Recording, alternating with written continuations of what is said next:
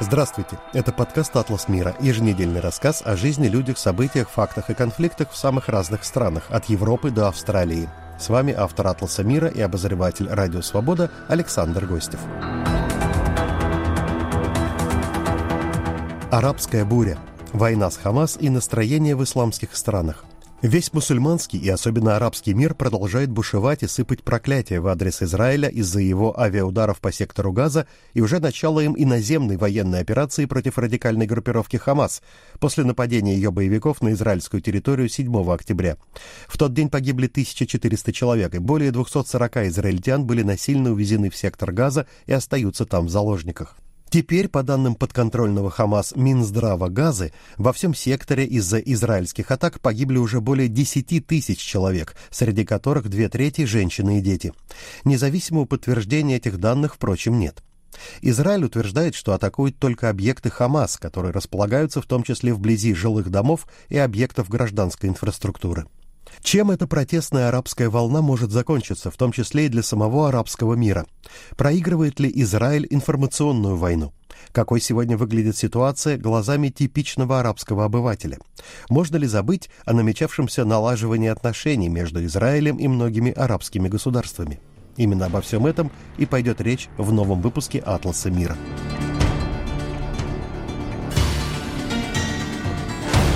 Ведущие арабские страны, в первую очередь Саудовская Аравия, Иордания и Египет, на фоне нарастающей волны гнева своего собственного населения, все последние дни постоянно усиливают призывы к США и Западу оказать давление на Израиль с целью немедленного прекращения огня в секторе Газа. В противном случае, как говорят арабские лидеры, будет подорвана безопасность всего Ближнего Востока. Однако израильский премьер Беньямин Натаньяху отвергает призывы даже к временному прекращению огня до тех пор, пока не будут освобождены все захваченные Хамас, израильские и иностранные заложники. Итак, мой сегодняшний собеседник – живущий и работающий в Дохе, политолог-востоковед Николай Кажанов, доцент Центра исследований стран Персидского залива Катарского университета. Весь мусульманский, особенно арабский мир, сейчас бушует и сыплет проклятие в адрес Израиля из-за его авиаударов по сектору Газа и из-за военной операции против радикальной группировки Хамас. Есть ли ощущение, что вот эта волна ярости может выйти из-под контроля, что она будет э, только нарастать, вне зависимости от того, чем закончится нынешний вооруженный конфликт? Говорить о том, что это может перерасти в нечто большое, достаточно пока сложно. То, что вот мы видим, что происходит непосредственно в самом регионе, по-прежнему укладывается в старые лекала. То есть есть арабская улица, которая негативно отреагировала на происходящие события.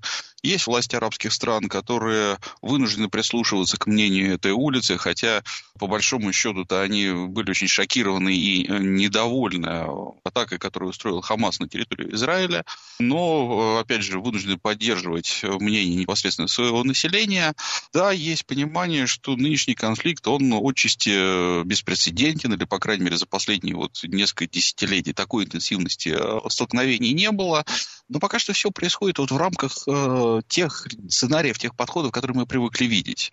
То есть Хизбалла на севере э, активизировала свои атаки, но она, опять же, не нападает, не заходит вглубь территории Израиля. Арабские страны ругаются, грозят э, великими карами на голову Израиля, но, опять же, с практической точки зрения ну, мы пока не видим каких-либо действий. Ну, наверное, напрашивается больше параллеля, знаете, с двумя вещами. С одной стороны, вроде бы как-то где-то отголоски все равно есть вот истории истории выстрелов Сараева, который вел к тому, что никто не хотел войны, но все постепенно наращивали ставки. И мы видим наращивание ставок, но оно все-таки идет пока что, как я уже подчеркнул, в рамках вот некого такого традиционного нарратива. А с другой стороны, это все-таки, наверное, больше такое своеобразное ближневосточное 11 сентября, когда угрозы как таковой физической безопасности государства Израиль не было, но был поворотный момент, на который Израиль не мог не реагировать, и э, после которого израильское руководство было вынуждено принять целый ряд э, важных решений.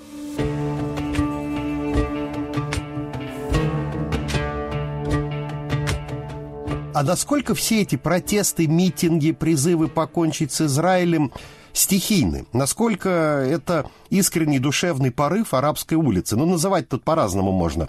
А насколько они организованы властями тех или иных арабских стран? И держат ли они ситуацию под контролем? С учетом того, что в большинстве арабских стран достаточно жесткие внутриполитические системы созданы, которые, в принципе, способны удерживать внутреннюю ситуацию под контролем, то выхода этих протестов за пределы нечто такого управляемого ну, ожидать не приходится.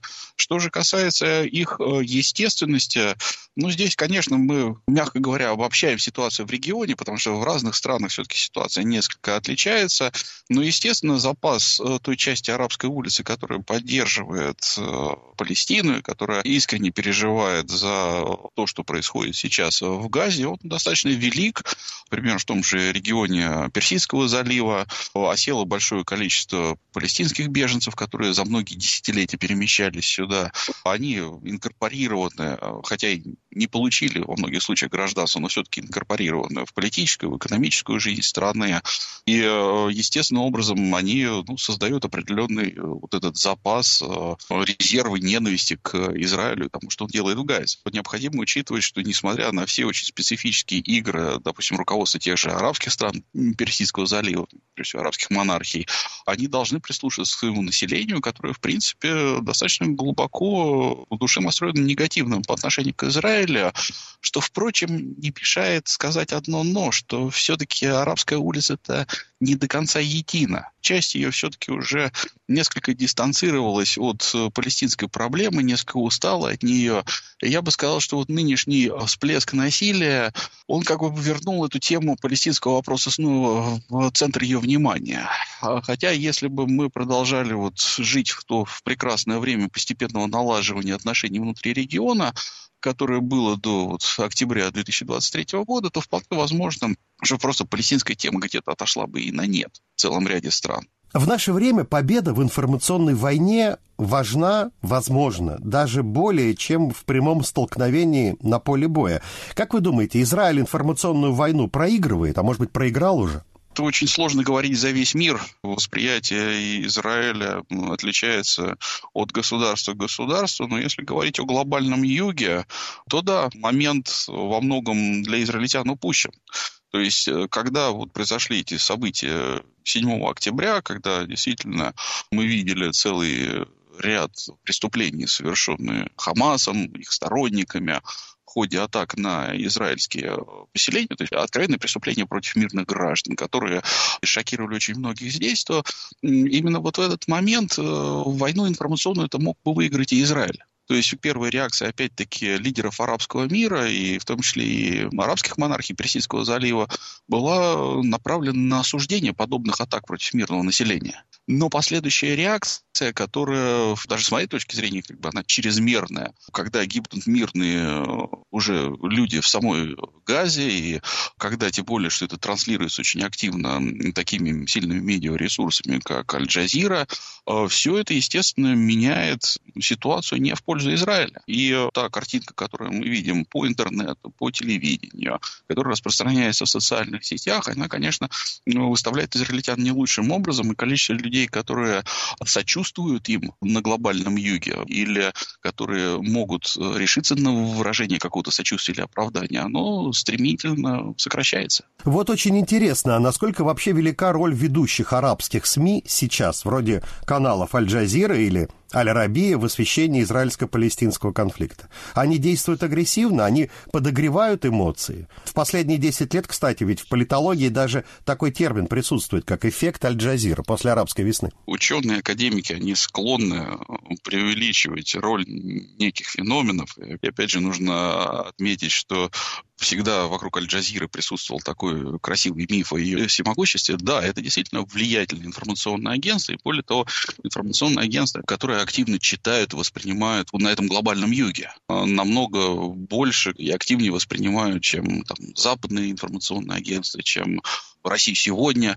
которая, кстати, тоже на Ближнем Востоке-то достаточно присутствует. Но говорить о том, что именно это единственный источник, я бы не стал. Все-таки молодое население региона, оно больше ориентировано на социальные медиаресурсы, а не на телевизор или даже не на интернет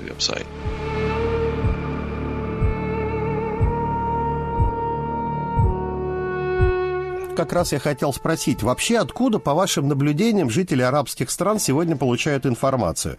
От журналистов, от друзей, там, во время молитв в мечетях и после них, или из соцсетей, и насколько реалистично их представление о происходящем? Или опять, как во многих странах, 20-летние и 60-летние – это люди с разных планет? Где-то вы правы, 20 и 60-летние все-таки люди действительно во многом с разных планет, потому что более старое поколение, оно опирается все-таки на то, что оно видит по телевизору, на то, что оно обсуждает в ходе пятничных молитв. И, кстати, их важность э, достаточно велика и сохраняется для всего Ближнего Востока. То есть Могу привести пример. В первую неделю после начала нынешнего кризиса достаточно масштабная акция в поддержку Палестины в Дохе-то началась как раз от ее знаменитой центральной мечети. И как волна разошлась по всему городу и продолжалась даже до поздней ночи, чему я, собственно говоря, сам был свидетелем. Однако молодое население, это, в принципе, не, не только вот люди моего возраста, 30-40 лет, а они все-таки все больше и больше ориентируются на социальные медиа ресурсы, такие как, ну, в первую очередь, наверное, Твиттер, через который, ну, естественно, распространяется не только э, реальная информация, но и мифы, и слухи, и через которые достаточно очень легко поджечь общественное мнение. Здесь, опять же, я тоже был свидетелем, как вот мои коллеги по ближневосточной аналитике отслеживали первые часы и дни ситуации в Палестине.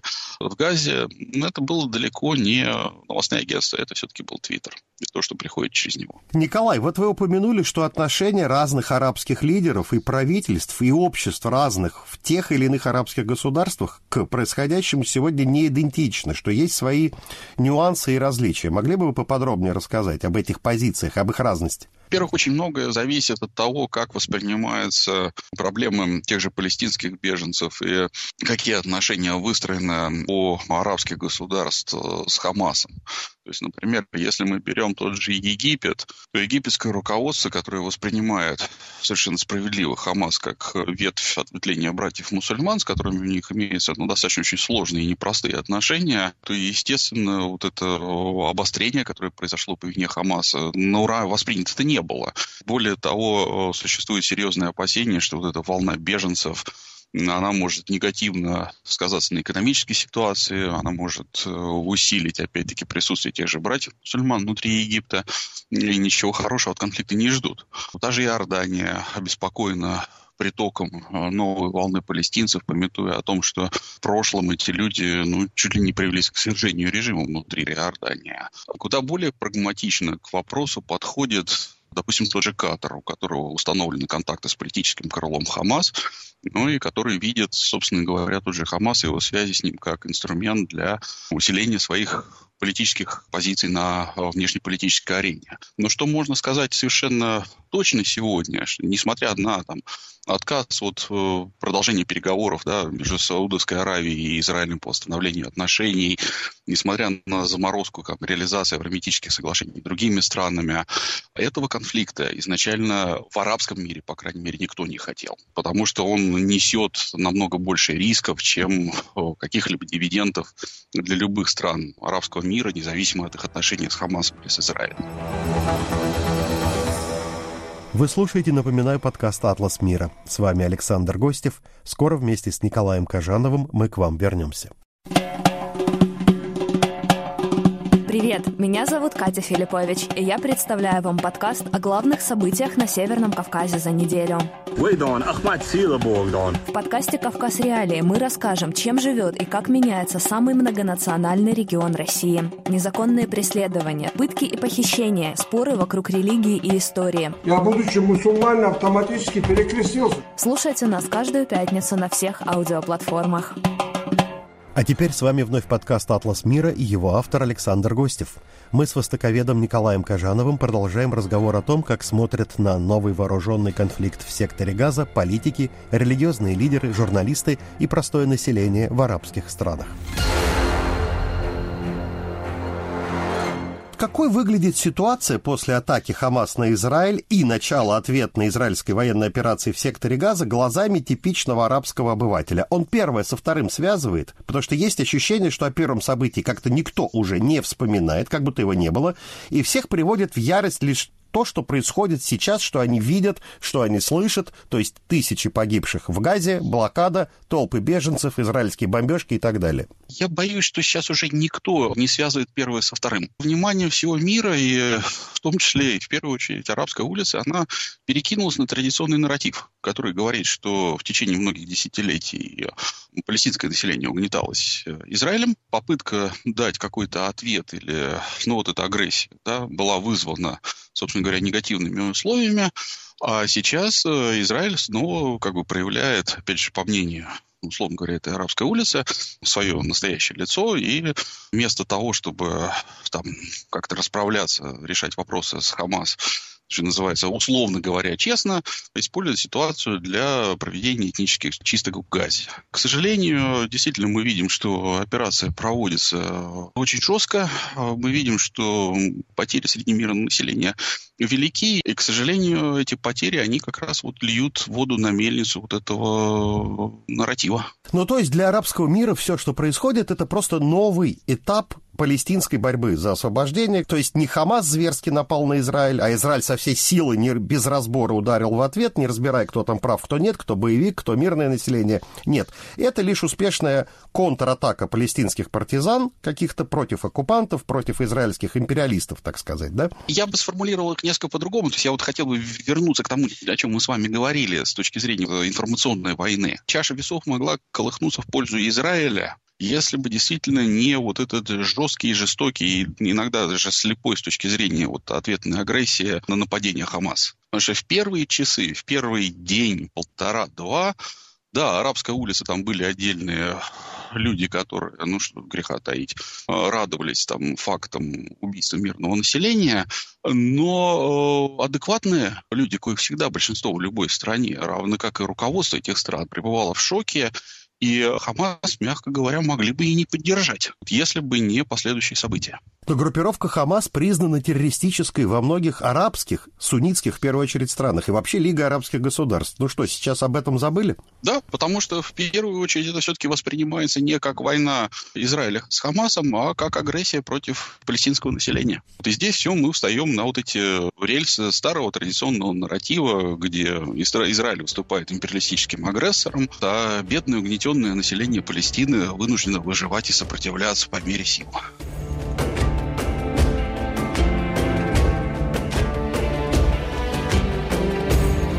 Очень интересно, какую роль в подогревании настроений в арабском мире сейчас играет религиозный фактор, вами уже упомянутый и проповеди, и призывы разных религиозных лидеров, в том числе радикальных. Я спрашиваю еще и потому, что в последние там 10-15 лет вот ко всей этой, я бы так сказал, радикальной религиозной самодеятельности, например, в арабских монархиях относились, ну, крайне настороженно и откровенно неприязненно. И ко всем этим народным движениям, вроде «братья-мусульмане», частью которого Хамас, в общем-то, и является. Потому что для арабских правителей все это попахивало арабской весной и даже ИГИЛом сам по себе нынешний конфликт, он э, нисколько не сменил акцентов. Если мы берем во внимание залив, те же руководство Катара, который предоставил э, политическому крылу Хамас э, убежище здесь, то официально это было сделано якобы по просьбе и взаимодействию с Соединенными Штатами. То есть, чтобы иметь ну, определенный канал общения, коммуникации, опять-таки, исполнять роль некого посредника, если мы говорим о Катаре, важного для США. С другой стороны, неофициально тому же Хамас дали четко понять, что, ребята, здесь дом для ваших семей но какую-либо политическую деятельность, особенно которая может быть там направлена на дестабилизацию ситуации официально, вести э, нельзя. Ничего здесь особого не изменилось, то есть это инструмент, это сила, которая присутствует, и на данный момент как бы сочувствие к ней, оно связано в первую очередь исключительно только с фактом того, что в принципе это та сила, которая была так или иначе выбрана населением Газа и а, ассоциируется с ней. Ну, я спрашивал несколько о другом, именно о религиозном факте, факторе и насколько, скажем так, дворцы правителей и мечети со всеми этими радикальными имамами сейчас едины в своих позициях? Не боятся ли правители того, что вот эти радикальные проповеди вообще заведут народ куда-то очень далеко, и речь там не только об войне Израиля с Хамас пойдет? Нет, не боятся по ряду причин. Во-первых, все-таки а, эти каналы общения народа и духовенства, они очень жестко контролируются в регионе. То есть если как бы есть какая-то свобода мысли, оно ну, загнано в определенные все-таки рамки. Второй момент, э, ассоциация все же идет не с религиозным аспектом, а именно с аспектом палестинским. То есть мы видим на данный момент определенное единение совершенно разных людей, зачастую даже разных конфессий. То есть не стоит забывать и о, христианах, которые живут в Палестине, да, которые, в принципе, оказывают поддержку. Более того, э, если мы говорим о каком-нибудь финансовом следе радикальных течений, такие связи уже тоже невозможны, потому что они давно были поставлены, ну, финансовая помощь, идущая из залива, под контроль местных государств, в том числе, кстати, и с участием представителей казначейства США, если мы говорим о некоторых странах залива, и там проводить сборы денег, как это было еще, допустим, до 2015-2014 года, на нужды э, радикальных течений, да, в пятницу около мечетей, но здесь уже просто невозможно. Помощь собирается, действительно, как бы благотворительная, но она собирается через официальные дозволенные организации и идет именно на помощь палестинцам, а не какому-нибудь определенному течению. То есть даже, например, в том же Катаре, вот буквально вчера я заходил в магазин Carrefour, да, один из э, местных шопинг-центров, да, вот этих глобальных торговых, там идет сбор денег на реконструкцию Палестины, Газы, но слова «Хамас» там нету, не упоминается нигде. Николай, все последние годы так много говорилось о налаживании отношений Израиля со многими арабскими странами, и с Объединенными Арабскими Эмиратами, и с Бахрейном, и с Марокко, и с Саудовской Аравией, и даже в Катаре который является главным финансовым донором сектора газа и Хамас, открылось израильское торговое представительство. А теперь даже Иордания, которая почти 30 лет назад установила с Израилем полноценные нормальные дипотношения, отозвала своего посла. Все, можно все похоронить, нажат уже ничего не вернуть, как бы нынешний конфликт не закончился. Кстати, торговое представительство было закрыто потом спустя несколько лет. То есть на данный момент э,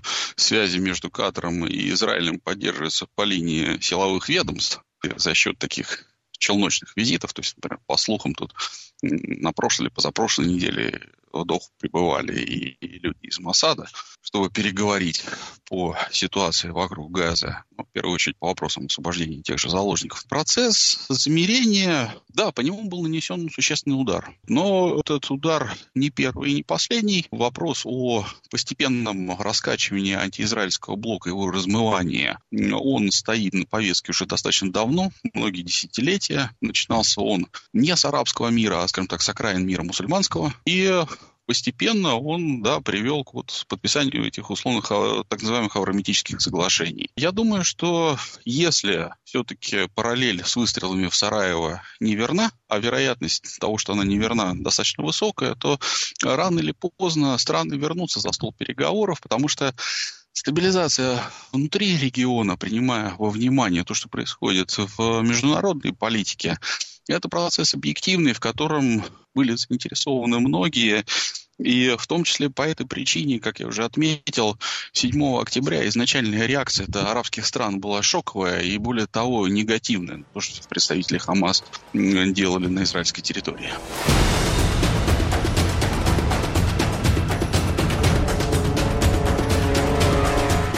Давайте отдельно поговорим о Катаре именно. Вот все смотрят на эмира Хамима бин Хамада Альтани, который вдруг стал главным переговорщиком, да, между Хамас, Израилем, США и так далее. Несколько израильских заложниц действительно освобождены при прямой помощи Катара. Как катарский эмир сумел добиться всего, чего хотел? Может быть, э, в силу чувствительности проблемы, в силу того, что исторически она приобрела такой сакральный характер для ученых-аналитиков, мы почему-то воспринимаем все, что вот, происходит вокруг газа, как нечто исключительное. На самом деле, как бы, если абстрагироваться от конфликта, то мы видим, что и сам конфликт, он пока что развивается в рамках некой традиционной нормы, ну, не нормы, конечно, тяжело говорить о конфликте, но все-таки сценария. Так, собственно говоря, и роль, которую играет здесь Катар, она не уникальна. Катар – малое государство, которые традиционно обеспечивают свое выживание, в том числе и за счет проецирования так называемой мягкой силы, предлагая свои усилия как посредника, тем самым, подчеркивая, поднимая роль. И с учетом того, что, в принципе, объективно в заливе у Катара установлены самые тесные отношения с э, Хамасом, а также тот факт, что это, наверное, первая в списке государств региона страна, которая находится ближе к Соединенным Штатам по целому ряду вопросов, то здесь нет ничего удивительного, что она взяла на себя роль посредника и в том числе пытается вполне прагматично зарабатывать на этом очки и поддержки. Но это, опять-таки, не первый и не последний раз. Но почему ни ОАЕ, ни Саудовская Аравия, а вот Эмир Альтани оказался первым среди всех арабских лидеров, кто и всеми силами, и всей душой с палестинцами, и с кем собираются садиться за стол переговоров, значит, у него какие-то козыри есть. Козыри есть у него, а у других, значит, нет. Как ему удается вот так ловко побеждать в борьбе за первое место в арабском мире? И как он ловко так лавирует между Риядом, Каиром, Абу-Даби, Вашингтоном, Анкарой, Тегераном, да между всеми? В руках у Катара находятся неоспоримые козыри. Во-первых, Хамас, как я уже отмечал, это все-таки ответвление братьев-мусульман. С работой с братьями-мусульманами что у Саудовской Аравии, особенно у Объединенных Арабских Эмиратов, имеется проблема. Во-вторых, э, традиционно Объединенные Арабские Эмираты, они все-таки имели более тесные связи с палестинской автономией, нежели чем с Газой. С Газой более тесные связи, в том числе как экономический, как политический посредник, как экономический донор, это всегда был Катар. Более того, он и в предыдущие всплески насилия, в предыдущую интенсификацию конфликта он показывал свою способность быстрее и эффективнее его урегулировать, чем кто-либо другой. И особенно Объединенные Арабские Эмираты. В-третьих, э, ну, отношения между США и той же Саудовской Аравией на данный момент находятся не на самом лучшем уровне. И вполне естественно, что обращаться за помощью лучше к тем странам, которые находятся ближе к тебе. То есть ну, на данный момент это объективно Катар. Не говоря уже о том, что сами по себе катарцы уже давно заработали именно славу той страны, которая может, умеет решать вопросы на международной арене, ну или, по крайней мере, создавать площадки для переговоров, в то время как та же Саудовская Аравия на примере внешнеполитических приключений там, в том же Йемене и в регионе ну, мягко говоря, пока что эти проблемы только эффективно для себя множила по целому ряду моментов. Поэтому здесь Катар, он во многом безальтернативен даже, я бы сказал так. Напоминаю, что это было мнение живущего и работающего в Катаре политолога-востоковеда Николая Кожанова. Спасибо, что были с нами. Наш подкаст «Атлас мира» всегда можно найти, скачать и послушать на самых разных платформах. От Spotify и Apple Podcasts и Google Podcasts до, собственно, нашего сайта свобода.орг. Ищите специальную студию подкастов «Радио Свобода» в Телеграме и наш канал в YouTube «Радио Свобода Лайв». Звукорежиссер этого «Атласа мира» Юлия Голубева. А я, Александр Гостев, с вами прощаюсь на неделю. Всего доброго, не болейте и мира нам всем. Студия подкастов «Радио Свобода».